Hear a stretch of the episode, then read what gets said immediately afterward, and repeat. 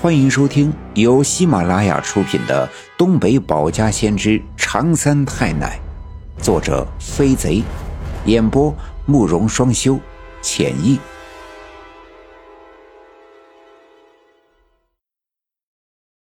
第二十二章：赵六姑护子拒村长，我爷爷只身追野狼。赵村长一脸的迷茫，面对这样的事儿。他实在找不出任何解决的办法，只好眼巴巴的看着我奶奶。我奶奶拎着那个藤条的暖水瓶，给赵村长的茶缸续了点水，放下暖水瓶，在旱烟笸箩里拿着一张烟纸，捏起了一点旱烟末，一边卷起旱烟，一边慢悠悠的说：“解铃还需系铃人，这事儿因为王革命而起。”还得先找王革命。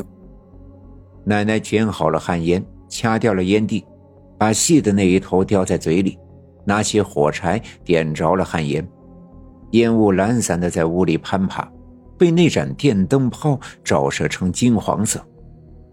可这柳树沟，赵村长最头疼的仍旧是这柳树沟。尽管那些关于柳树沟的传闻无法验证真伪。但谁也不敢以身试险。如果说非要去柳树沟不可，全村最好的人选就是我爸爸了。他不但处事冷静，枪法精准，还会点五把抄的功夫。可眼前我爸爸正躺在炕上，高烧的人事不省。想到这儿，赵村长不禁叹了一口气，看了看我爸爸，这细微的表情被我奶奶看在眼里。我奶奶看着赵村长说道：“老哥，咱们可是本家的亲戚，一笔写不出两个赵字。我们家落户刘家镇这些年，也亏了老哥你照顾，可啥事儿也不能可一粒黄豆榨油啊！你看看我们家老二，就是听了你的话，值了个夜就成这样。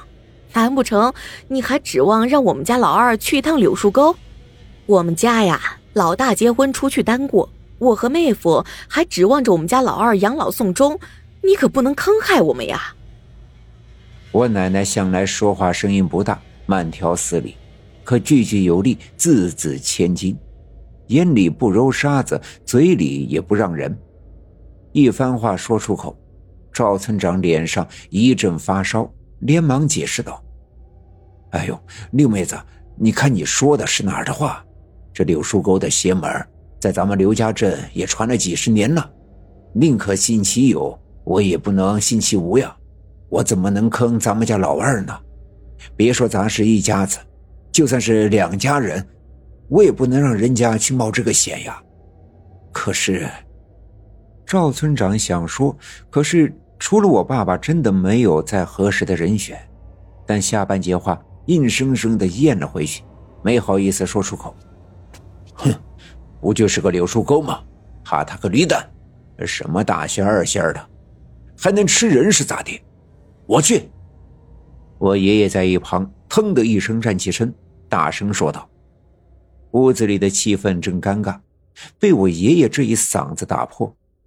我奶奶和赵村长都被我爷爷的大嗓门吓了一跳，转头看去，我爷爷向来脾气暴躁，天不怕地不怕。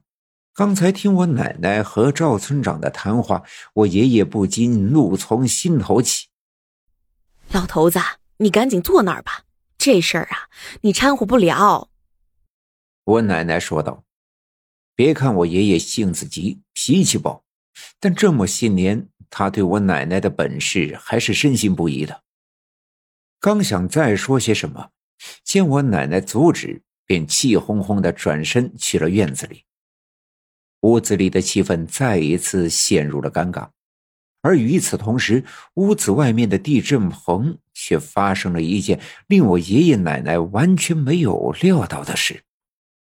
话说那年我刚刚七岁，大人们的事我完全不懂也不关心，对村里的地震的传言也不知道恐惧，反倒是家家户户都住进了地震棚这件事儿，给我带来了无尽的乐趣。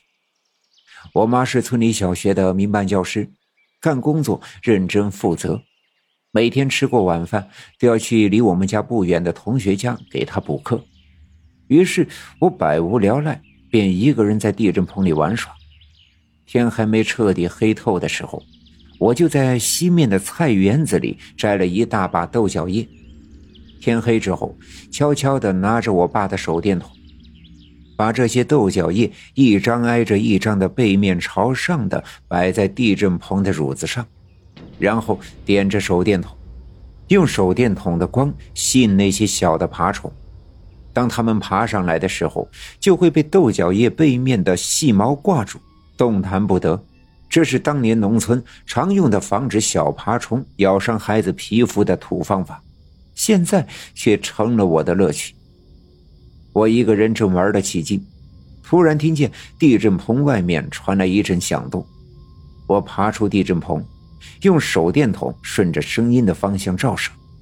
手电筒的光线在空气中照射出一条昏黄的光柱，一些活蹦乱跳的灰尘和小飞虫在光柱中漫无目的的飞舞，而光柱的尽头。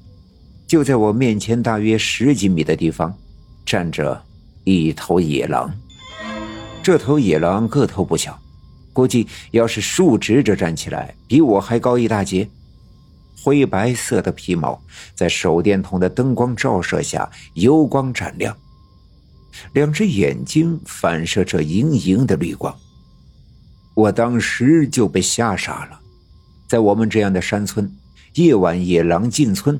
叼走谁家的鹅，咬死谁家的鸭，都不是稀罕事。可这样的事一般都发生在冬天的大雪后，甚至在天亮后，都能在院子外面的雪地里清楚的看到野狼的脚印。那脚印很好辨别，比家犬的脚印大很多。现在是初秋，野狼很少下山，而眼前的这头狼就站在原地和我对视。我一时间不知所措，那头野狼也没做任何的举动。憋了好半天，我终于哇的一声哭了出来：“啊啊！奶奶，奶奶，狼，狼！”这一声哭喊，不但惊动了刚从屋子里出来的爷爷，也惊动了那头野狼。他一下子冲上来，把我扑倒。张开血盆大口，拦腰将我给叼了起来。我感到一股巨大的力量牢牢的禁锢住我的腰身，尖利的狼牙甚至穿透了我的衣服，刺伤了我的皮肉。疼痛和恐惧本该令我大哭，但野狼巨大的咬合力压迫着我的胸口，我感到一阵憋闷，发不出声音。我的挣扎。在这头健硕的野狼面前无济于事，眼前一黑，昏了过去。手里的手电筒掉在了地上，闪了两下，灭了。那头野狼就这样叼起七岁的我，摸头就跑，一转眼就钻进了茫茫的夜色之中。爷爷听见我的呼喊，三步并作两步的冲出院子。路过院子里的杏树的时候，顺手抄起了挂在树丫上的大镰刀。可当身手敏捷的我爷爷冲到大门口的时候，仅仅是看到了那头野狼的背影。哎呦，野狼把孩子叼走了！爷爷冲闻声跑出屋子的我奶奶和赵村长大喊了一声，就冲着野狼逃窜的方向追赶过去。本集已经播讲完毕，感谢您的收听。欲知后事如何，且听下回分解。